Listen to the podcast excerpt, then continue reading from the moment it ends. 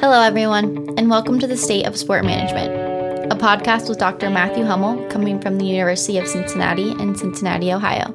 Here's this week's episode. Welcome, everybody, to another episode of State of Sport Management. One thing I have always tried to maintain we're doing on an annual basis is we do two kind of annual recordings and i guess they're both going to end up being texas a&m university themed this year as i always try to do one recording with Savon Foster as he's going through his PhD experience, as he's giving us a good insight into year one, year two, and I think year three or is this year four? I can't remember, but he is finishing up. I know he already has posted that he's got a new job and all that. So I'm excited to talk to him later this spring semester if he's willing. But the other one I do is obviously related to our, you could say highest, at least the NASSM highest prestigious or most prestigious NASSM award. And it's the Earle F. Zeigler Lecture Award. And I've been kind of waiting to do this one. We were hoping that maybe we'd get back in person or have to do it virtual. And lo and behold, I've decided we're going to pull the trigger now and bring in Marlene Dixon, who is our, I guess, our most recent Zeigler Lecture Award winner. And I guess the only person that's done her lecture speech virtually. So I guess she maybe has that kudos over everybody else. But Marlene, how is your day going today? It's going great. It's a little chilly here in College Station, so it feels super yeah, we don't have to talk about what constitutes as chili from a, a native Texan. so we'll just move along to the next thing. But um, I'm, I'm guessing a lot of people. Oh, okay, well, someone that's been in Texas for a long time, at least. But um, I want to give some background quickly. But for any of you that aren't familiar, aren't familiar with NASSM itself, NASSM has a number of awards, but the most pre- prestigious award is like a career accumulation award. Is this Earle F. Zeigler Lecture Award winner? So the description listed for that kind of says most prestigious NASSM award and may only be bestowed on an individual once over the course of their career. And it's specifically um, featuring a scholarly lecture provided by the award recipient, and it's delivered annually at the NASSM conference or virtually, obviously, if we've had during the COVID pandemic, and it's also printed in the Journal of Sport Management. And while we're going through this, if you want, you can even pause or read through at the same time. But if you go on Journal Sport Management's website right now, you'll see Dr. Dixon's paper is up and it's, as far as I can tell, it's open access. So anyone that can look at it, even if you don't have a subscription, even if your institution doesn't have a subscription, and kind of go from there. But so kind of giving all that background, um, we're going to kind of dive in and talk to Marlene about her Zeigler speech. I think this is going to be especially important because usually it's during NASSM where you're able to attend and there's this great sense of excitement in the room as people are kind of listening to these world renowned researchers talking about their career and what they want to take away and the message they want to portray. And Marlene had to do hers through Zoom. So maybe we should have gotten like a sponsorship opportunity there. But um, there's kind of this long culmination. So, Marlene, kind of take us through that of you've had some time since obviously you were awarded or you were told that you had won the Zeigler Award and giving your speech. Like, what was that process like as you were kind of running through your head of what was going to be your topic what was going to be your direction? Yeah i guess it was kind of funny because i found out in november or december of uh, i guess that'd be 2019 um, and you kind of gear up and you're thinking about what you want to do and then pandemic hits and um, there was a bit of time there in March, April, where everybody's thinking about is this going to happen? Is it not going to happen? What's the best way to deal with this? And had some conversations with Bob here at the time about what did we think was best and what, you know, um, my kids were monumentally disappointed because we were supposed to go to San Diego and hang out at the beach and everybody was going to come and and so there was a you know pretty big sense of disappointment there and I remember, you know, exec decided, let's cancel the conference. Let's go ahead and push these forward a year. And in that time frame, I think my head was really around, you know, kind of what are the big five or six lessons I've learned um, in a career, or what are the big five or six kinds of takeaways that um, I've come away with in my research. And oh, different analogies and different pictures and word pictures that I walked through. But uh, over the summer and through the next fall, none of those things were just popping off the page to me. Um, and I couldn't figure out what exactly I wanted to say. And, and then probably around January of, tw- I don't even know what that is now, 2021, um, everything sort of fell together. And I just thought of, um, as I talked with people, and this is sort of funny, I said, you know, I'm going to do something super academic and um, my sort of inner circle of board of directors were like, ew, that's uh, that's so not what we would love to hear from you. We would love to hear more of your heart.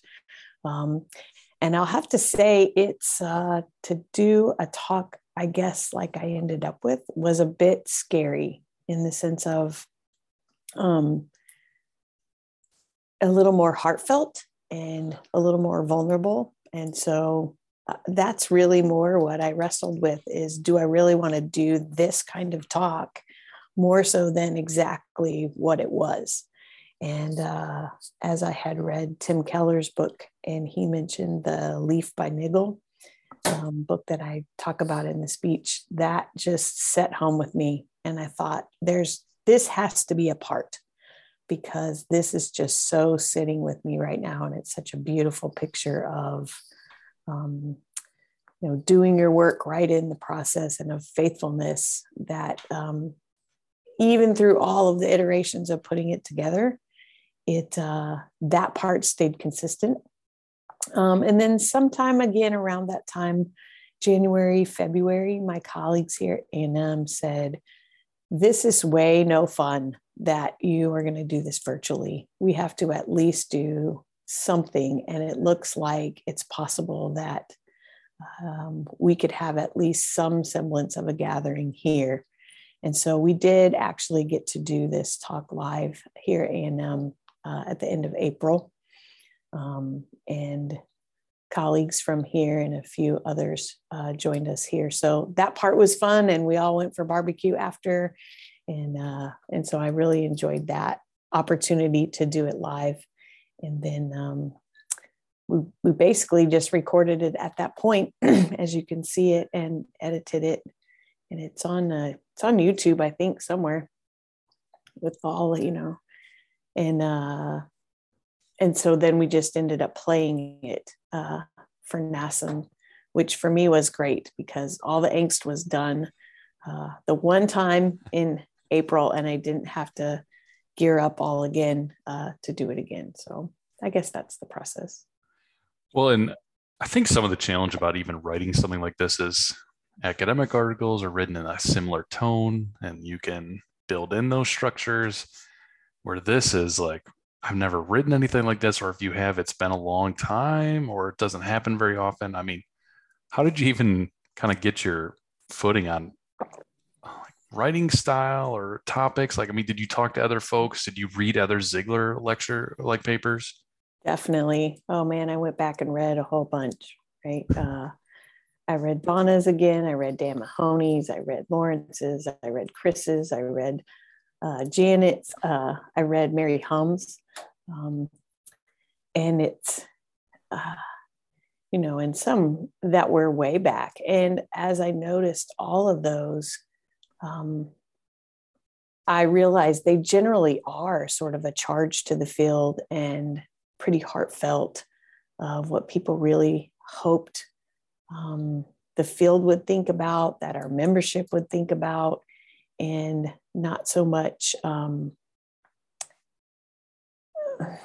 citing you know some academic path i guess and so that also that actually gave me a lot of um, confidence that i was on the right track of what i wanted to say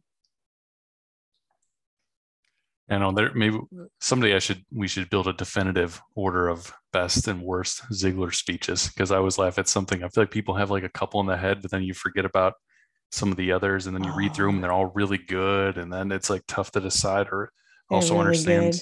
some of these are so era specific about especially the early ones are really talking about sport management in its infancy mm-hmm. and how we mm-hmm. can really mm-hmm. establish ourselves i think Chalip kind of capped that and now we're really going to this new direction of um, Zeigler speeches that I think are providing a lot more variety or diversity for the for the winner to kind of choose a direction yeah. Boy i'd hate to ever rank them. I, and they they speak so differently to different people at their career stage and and their style. And if you uh, if you ever rank them matt please don't put me on that committee because i would i would hate to have to rank them. Well see the key is i'll just rank them and then i'll just say this is marlene dixon's list and then that way nothing i have to worry about. Um so i know it's really tough but i think it'd be good to like how would you boil down your because we're going to include a link within this posting of showing the full Zeigler speech. I think it's going to be important for people to watch it. But I mean, what would you say is like your one to three minute like elevator pitch on the topic and direction that you took for the listeners out there, especially for people that maybe are just listening this casually and don't have a strong connection yet of what would you say is kind of your big theme takeaway from your speech? Mm-hmm. Well, I guess the the core elements are already there. I mean, it's a little five point speech, uh, but essentially, just to think about that everyone has their own career path and their own career journey, and we have to kind of come into that for ourselves. And I think in the academic world in particular, there's um, there's so much judgment in the sense of you're always being evaluated. You're always being evaluated in your teaching, in your writing, in your thinking, in your publications, in your impact factor. And I think it makes it difficult for people to really walk the path that is authentic to them because somebody's always saying what they should do and what they should do and how they should do it. And this will be good for your Vita and all the things. Um, and so my hope was just to encourage people that uh, to do the work that matters to them and that their work does matter and that they don't have to pursue something different just because someone said that's what they should do. They can pursue what's authentic and right in front of them, and that they can have the courage to walk the career path that's for them and to be able to do it over the long haul.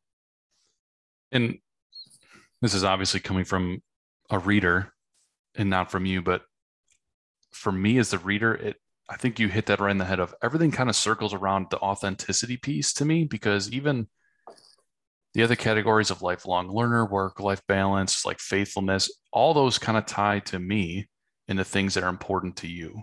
And what doesn't mean that they aren't going to be important to other people, but it's kind of that authenticity to me is kind of the root of the centralized thesis without that of these things became or were important to you entering into the process and therefore they kind of helped you progress and continually Im- improving and exceeding whatever your career goals were achieving those career goals kind of moving forward?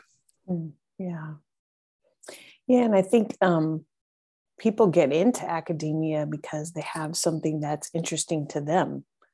Um, otherwise they'd go work for someone else and uh, and so I think that has been also part of my own career path, and also one that I've watched over and over and over again with doc students, and over and over and over again with uh, younger faculty walking the same path I did. That at some point you have to come into your own voice and find your own academic voice and the own, your own things that you want to say.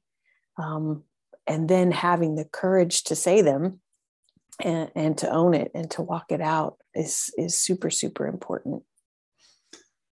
Yeah the mentoring sections really connected me with the podcast episodes i did with like with dr neff walker and dr nicole Melton which we talked a little bit about like mentoring advising also doing research with like undergrad and grad students which requires some level of mentoring and advising within that just organically but maybe it just speaks to me as well as being someone that's going to be going up for tenure in the not so distant future and that there will be more and more opportunities for mentoring. And it does seem daunting to do that for some reason as even though i was an advisor for seven years it feels different mentoring faculty.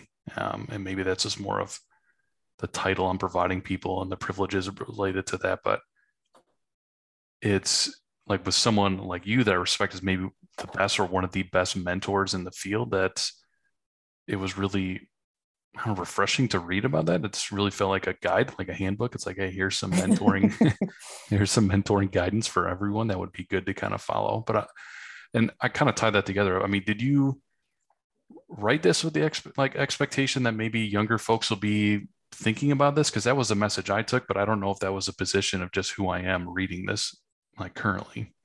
Hmm. That's a good question. I guess I don't uh, see it as a tutorial um, in that regard, but I can only write from what I know. And I suppose at some level, I feel like those were things that people shared or did with me. And so I'm just passing them along. And I guess at some level, you hope that whatever has been some of your path, excuse me, that people along the way would pick up on and resonate with or empathize with something that has been important to you, that your life path isn't so, uh, to use a Matt Hummel word, truly unique, that uh, uh, that it would, um, you know, my path is not so unique that what I have experienced uh, would not be helpful to others. So I, if I feel like if I share what's been helpful to me, most likely uh, somewhere along the way that's going to resonate with someone else. Um, and it is interesting because I don't know that I would have said I set out to be a mentor. It just sort of happened. And I think that goes back a little bit to the authenticity is uh, I don't try to mentor people. Um, we just build relationships with the people that are right in front of us. And whatever that ends up looking like um, has a little bit to do with career stage. So if you're a young faculty member and you have doc students, then you mentor them. If you're at a uh, non doctoral type of university and you have undergrads, you mentor them. If you end up in sort of administrative position, naturally you have faculty, so you mentor them. So it kind of um, just sort of happens along the way as your career path grows. And I think the last section I want to talk about because I think it was interesting to me as a lifelong learner. When I did advising, we I had a lot I had an adult program. And so all of our students were essentially life these like adult students, non-traditional students, lifelong learners. And I think a lot of that sticks out to me in the sense of we do root a lot of learning with education. So now we aren't taking classes, but we're teaching classes. And there is such a learning process going through that, even as we're going to talk about later, even if you switch institutions, even just basic institutional knowledge, or it's just you're getting more and more responsibilities, stuff like that. Oh, wow. I have learned so much in the last uh, two years, in particular, sitting in this new sort of division chair role.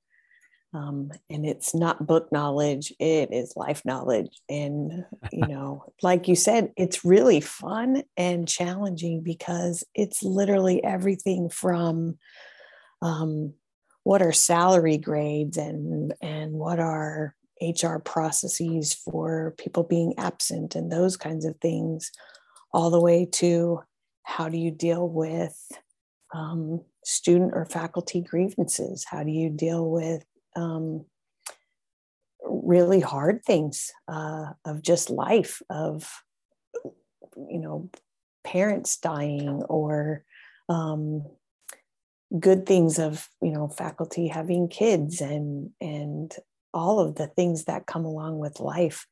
I, uh, yeah, lifelong learning um, looks different uh, right now. It is not book learning, but it is um, super challenging and also really super rewarding and fun. And then, I mean, are the are the rumors true? Is there some secret Zeigler meeting that happens at every NASSM where you you guys just exchange methodological jokes and talk about theoretical frameworks, or?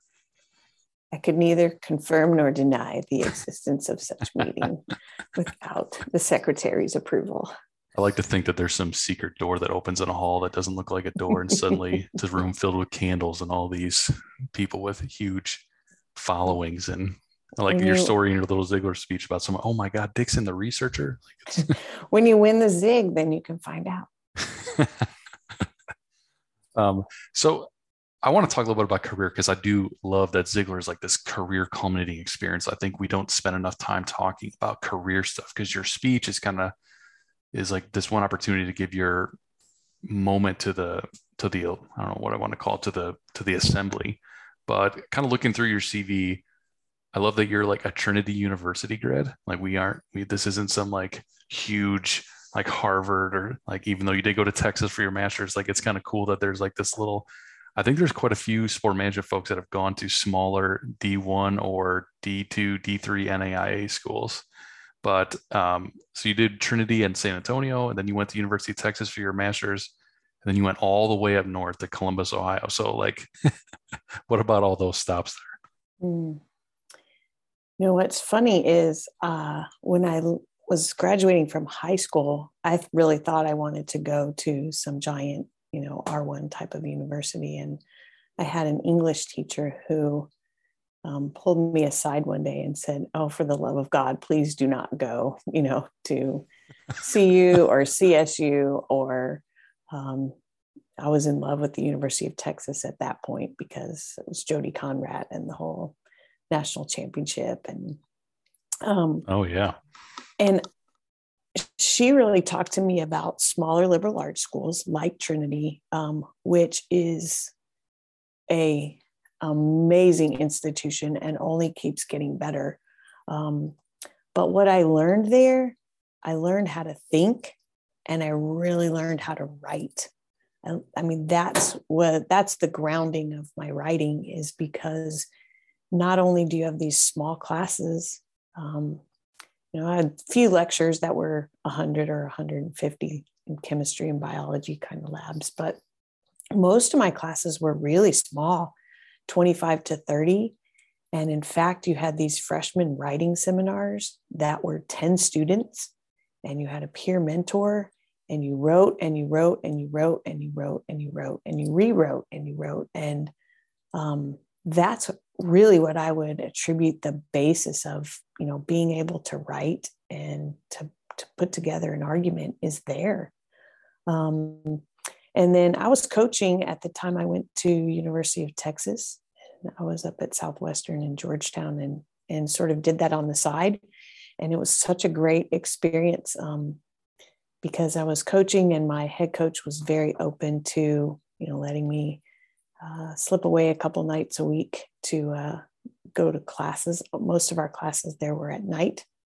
And it was a fabulous faculty. It was uh, Janet Fink was there at the time, and Harold Riemer was there at the time, and Maureen Fitzgerald, Jan Todd. And um, even then, I, I was really going to go coaching. I mean, I was, I had my heart set, I had my head set on being a head coach and just things didn't fall in place with that and it just didn't make sense with um, what stuart and i were thinking together as a couple for a family um, and those guys there uh, janet and maureen and harold were so um, kind and so helpful and really suggested to me uh, if you're going to you know thinking about doing a phd you should really go to ohio state and do it right and you should go work with donna and uh, so that was pretty awesome. Um, and then, you know, Donna happened to have a GA spot open. So I headed up there and I was actually the head of the coaching track um, when I was there and supervised coaching internships and taught coaching classes and taught coaching basketball. I taught coaching internships or coaching effectiveness, I think it was. It's like a and in fact, even at that time, I really thought I would go back into coaching. Um, and I had a head coaching um, position in my hands, uh, leaving Ohio State. And oh, wow. I decided not to go that route and ended up at Rice in Houston. So I guess the rest is history. and so I think you just briefly, you did briefly talk about this, but I mean, who were your classmates there at Ohio State for a time? Like, because that had to be an incredibly solid group during that era. Oh yeah, that was that was a cool group. Um, you know, a little bit ahead of us were obviously Jenny was um, on her way out as I was on my way in, but just ahead of me, um, Alan Geist and Corinne Daprano, Carla Costa and Brian Turner and uh, Chris Greenwell. And then in in our classes, uh, Harry Kwan and John Singer. Um, and then George was in the class after us. And so, yeah, it was a great group. And, you know, it was just so fun to have seminars together and really talk through things and push each other. And also, we took most of our method classes together. So that was really fun too. And met at Applebee's afterwards after the famed John Miller um, research methods classes. And we'd go to Applebee's and have half price appetizers. So get that giant pile of nachos for five bucks and then split it with three people. It was a grad student's dream. Oh man. See, now it's just funny to think. Imagine walking into an Applebee's and seeing all these future full professors and prestigious academics in there just sharing a nachos at for five bucks. so yeah, I mean, kind of looking through positions you've been at. I mean, you've made quite a few stops in Texas, which is like at really well-known universities. You were at Rice for three years as lecturer. I mean, what was that like? Because that's not a program I think that um, I'm too familiar with. I wouldn't say it's like one of the really well known programs. Doesn't mean that they don't have a good program. It was great, uh, and again, I think I probably I would say that that was my big um, teaching internship. Uh, learned a lot. Taught a diff- bunch of different classes, and uh, with a, a, group of faculty who gave us a lot of autonomy. Um, and John Elliott and I and and Jimmy Dish would sit around and figure out who was going to teach what and draw straws and um, just learned a lot about that. And I really loved working with undergrads. And the students there are super bright and super challenging. And so it was kind of like being right back at Trinity, uh, people that didn't take what you had to say for granted and I remember uh, 9 11 happened when I was at Rice, and that was a big um, opportunity for me to learn how to see students as people and to really um, start seeing how you're in a position of really caring for them. You're not just a teacher that they see once a week, you're in a position of really caring for them and walking through 9 11 with that crew. Uh, was also formative in that way. That would be such an interesting change because especially thinking about you were at Texas for your master's, Ohio State for your doctorate, and then going to a Rice, a small like private school that probably felt really different. Yeah, in some ways, although um, really it, it felt like home. It felt like being back at Trinity. It felt like being back at Southwestern, and I was very comfortable there in fact, I had I could have seen myself be there a really long time. Um, and Clark Haptonstall came and had a really a lot of great ideas about building the internships and building it as a you know very practically oriented program. And I think it still is that, and it's still thriving under his leadership and um, kind of a niche. Uh, of course, but a really, really solid program. And I was really thankful for the time there to get to learn to teach without lots of um, pressure to publish. And then, I mean, so then you end up leaving Rice and going to Texas. So this is kind of your, I mean, this is your alma mater. You were there for a while. There was quite a few great faculty there. I mean, tell us about that experience. it was amazing. Um, Texas was my dream job, uh, and my husband was an athlete at Texas, and we felt that you know University of Texas was kind of our home, and so obviously, yeah, that was a dream and uh, seemed pretty out of reach.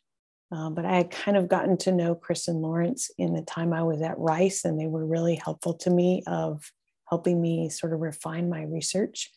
And I spent some time every couple months going up there and just talking research with them, and they were so great to me and uh, applied for the job as a long shot. I'm pretty sure I was like the third candidate, I was the third choice. They offered it uh, seriously, like you laugh, but they offered it to two other people before they offered it to me.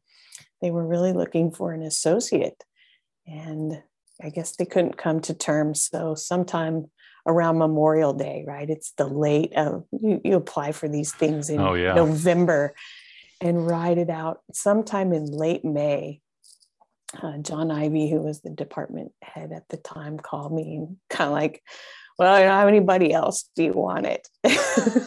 oh, and legit. And I was like, um, how much do you know how much does it pay? And he's like $50000 i'm like yes $50000 man and i had we just thought we had hit the jackpot. I was so thrilled to head up there and so scared. Um, such a different position. And again you know you've got chris and laurence are there and and maureen fitzgerald's still there and jan todd and folks who are really just crushing it and you're going oh my goodness i've really uh, bit into a giant slice of pizza on this one. Um, but my husband is so incredible and he was excited to go back and uh, we are excited to be back closer to his family. And it just uh, those guys mentored me um, unbelievably. Um, laurence would uh, we always laughed because we I'd talk with Laurence about my ideas and things like that, you know, and he'd blow them up into these like 20 year research agendas. And then I'd sit with Chris and we'd make them more practical. And Maureen was uh, what called the, I called her my mind sweeper. She was my political mind sweeper and helped me stay out of any kind of messes that I would get in politically. But I think the biggest thing um, that Chris and Laurence did for me there was really to help me think about research questions and big picture things I would like to say with my work and not just chasing projects. And and I hadn't made that transition yet. So they were really, really helpful in doing that. So you're there, you get tenure in 2010. So here's the first surprise fun podcast question. What'd you do would how'd you celebrate getting tenure? Well, here's the irony of tenure. I was actually in the drive-through at Chick-fil-A when I got the call. John Ivy was still the chair. John Ivy called me on like a Friday afternoon. I'm in the Chick-fil-A drive-through, and he's like, uh, "Hey, just want to let you know your tenure is approved. It's official. I don't know, maybe I ordered a milkshake. um, I do think we actually all went out to dinner uh, a couple weeks later or something like that, but um, it wasn't. Uh, it was not the monumental landmark that um, maybe we make it out to be. It is. I think now everything comes through email. Like you'd get a formal letter, so it's kind of cool in some ways, and also not as tantalizing just to get a phone call and say, "Hey, you got tenure." Just letting you know, like, have a good day. yeah. Not to discount it, right? But yeah. I do at least remember where I was. Yeah, I would say definitely was a vivid memory. so then you end up leaving Texas at 2013 and going to Troy. So kind of what was that that transition and that position at Troy like? Uh, it was cool. Um, uh, Damon Andrew was building that program there at the time and had a vision for, you know, really enhancing the PhD program. And uh, he called me one day and he said, I have an idea for you. And I'm like, okay, great. You know, if Damon Andrew calls you and has an idea, you better, you know, put your seatbelt on because he has big picture ideas. So uh, we just talked through and he's like, how would you like to build a PhD program from your living room. And we have Chella on board, and you know, we'd love to have you come on and, and help us do that. And so, you know, that's really how that came about. Um, and at the time, I lived about it was about an hour to an hour and a half drive from Texas, and I had been doing that commute for about eight years with three kids. And so wait, wait, wait. So it was taking you an hour, an hour and a half to get to campus? Yes, each and way. Oof. Where yeah, were you living? So in Burnet, Texas. I'll have to look that one up. I'm not. It, you'll have to look that one up. um, and so it was, it was, you know, it was a long commute, and oh, it was very, very attractive um, to be able to disconnect from that and work from home and spend some time with my kids who were, you know, I can't remember exact ages at the time, but elementary, preschool and elementary. and it was um, a fabulous opportunity to for work life balance um, for sure, and to do you know meaningful work and continue to be able to build a PhD program and and have stellar doc students. Uh, Arden Anderson joined me at Troy you know, when I first got there, and it was so great to get to do that and to be working from home too. So For the listeners, I did look up Burnet, Texas. Yeah, you're way up like northwest, up by like past Horseshoe Bay and everything. Yes, sir. That was a drive, and that's a small town. we won't. I'm not going to slow the podcast down because someday I'll ask about why Burnet, Texas. But um, so you're at Troy, you're there for a handful of years, and then you decide to make the transition to Texas A&M, like which is I love that connection of like Texas being your dream job, and now you're going to work for their these hated rival sport rivalry. I mean, so what was it like transitioning to there in 2016? Yeah, um, tough in some ways, um, but I'd always been close to the program here because obviously George was here and John was here and Greg Bennett was here and and um, I knew them from way back and had walked in parallel. And so, in terms of that, in terms of knowing the people here and wanting to be somewhere with another great group of faculty, um, Matt Walker was the chair at the time. And so, just, you know, to be able to join a vibrant faculty there.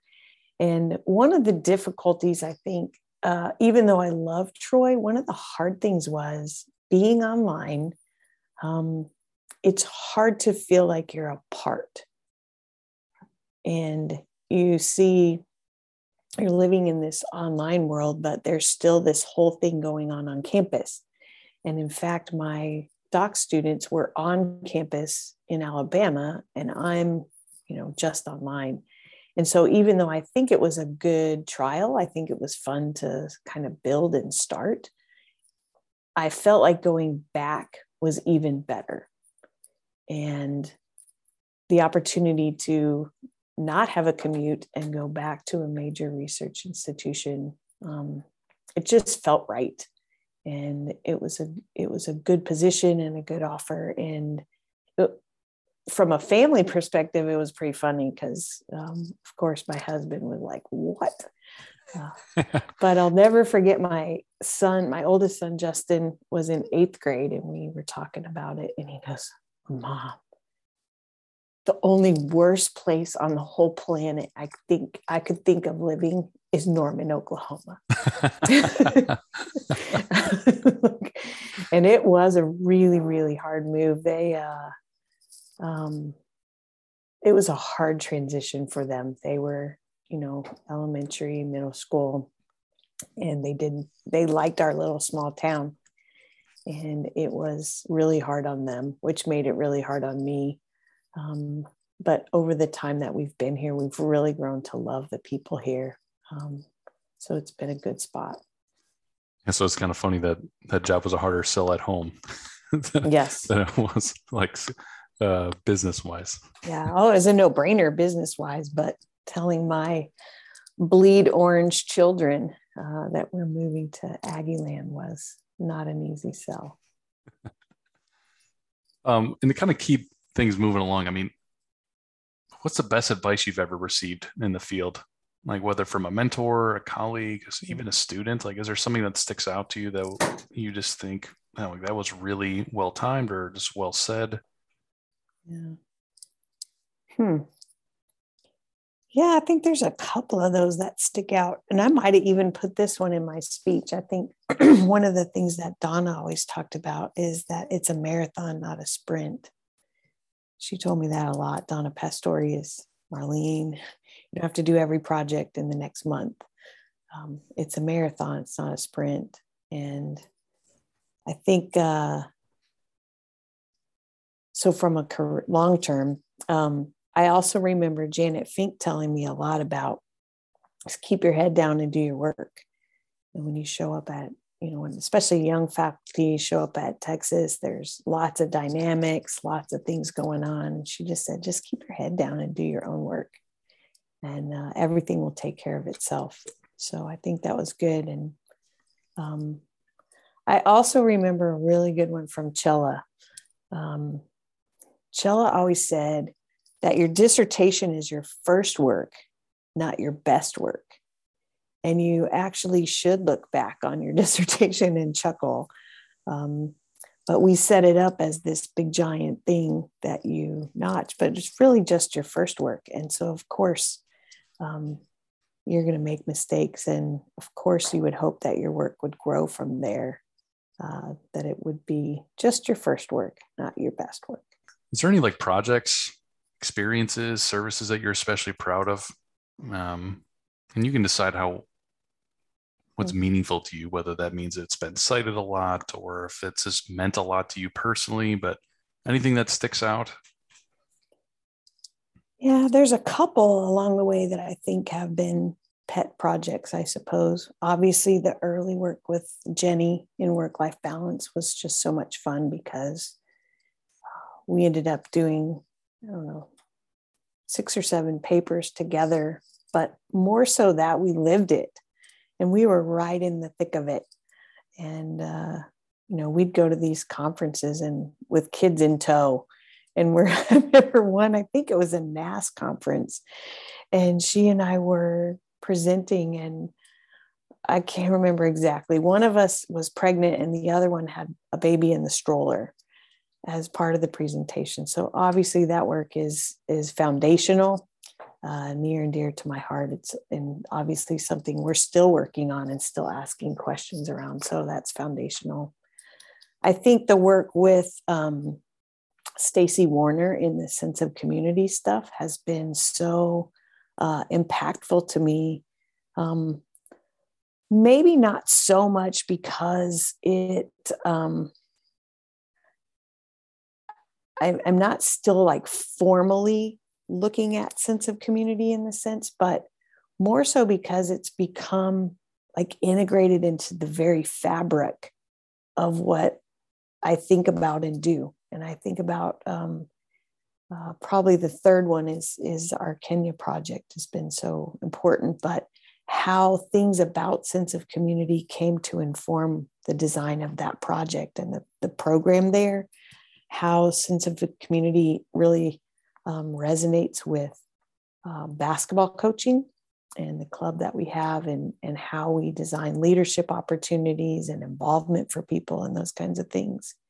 And then also even in the leadership. So that's probably a second one. And then the third one is is um, our project in nairobi with a group there called highway of hope and just being able to walk alongside them that really started in around 2016 just in thinking stages and so now five years later to watch that program grow to be at uh, five different schools in kibera and you know, almost 100 kids and just really, really exciting. And really, my hands are off it at this point. I mean, it's there, it was their baby and it is their baby. And I think the fun part for me has been just to walk alongside them for a short period of time and maybe get to speak into that a little bit and help them make it better or more what they wanted it to be to build some capacity and you know, they started it, they're running it, it's awesome. And now I get to just sit back and watch them soar. It's been really, really cool. Nice. Yeah, those are four pretty awesome projects there. So, Marlene, it's a good question about like, what are we going to do going forward? You've accomplished so much. Um, you have countless publications. People, you're really well known. You've got the Zeigler Award winning, um, or you've won the Zeigler Award. You've got these international projects that have kind of taken off. But in the other sense, you also have quite a bit of titles and positions and responsibilities that are probably requiring a lot of your day to day time. I mean, what are you envisioning that you're going to want to accomplish or going to be doing in the forthcoming years? Yeah, that's a really good question because it's so funny. Like, I, uh, it's never been about positions or publications or anything. It's really just been about living life and doing the things that are right in front of me. So I think that's partly why that leaf by Niggle um, analogy is so resonates so strongly with me because I, I feel like my whole life I've just painted the leaves that are in front of me. and so I don't really know exactly what's on the horizon, um, but uh, I think that's really it. Is uh, whatever comes, and I think I'll know when I know.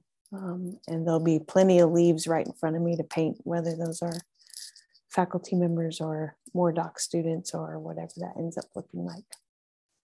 What Dr. Dixon is saying is she has an incredible amount of free time. And if anyone has any ideas of what she needs to accomplish, send it her way. She is willing to help and, and just looking looking for projects to take on. That's it. Captured that well. Um, I think I'm going to finish you with this one with the last fun podcast question of who was the first faculty member you ever met that wasn't like a PhD or it wasn't at Ohio State that when you met, you were like, oh my gosh, like that is whoever, because it resonates to me of in your Zeigler lecture, you talked about the student seeing you and saying, oh man, you're Dixon, the researcher. Like, who is that for you um, besides the faculty that you interacted with for your courses? Mm, wow. Yeah, there's a couple of those too. Uh, for sure, Wendy Frisby uh, is someone who I really looked up to and and really um, I remember having she came to University of Texas and gave a big talk uh, when I was still just a baby baby assistant there. And we got to have lunch together and had such a fabulous chat.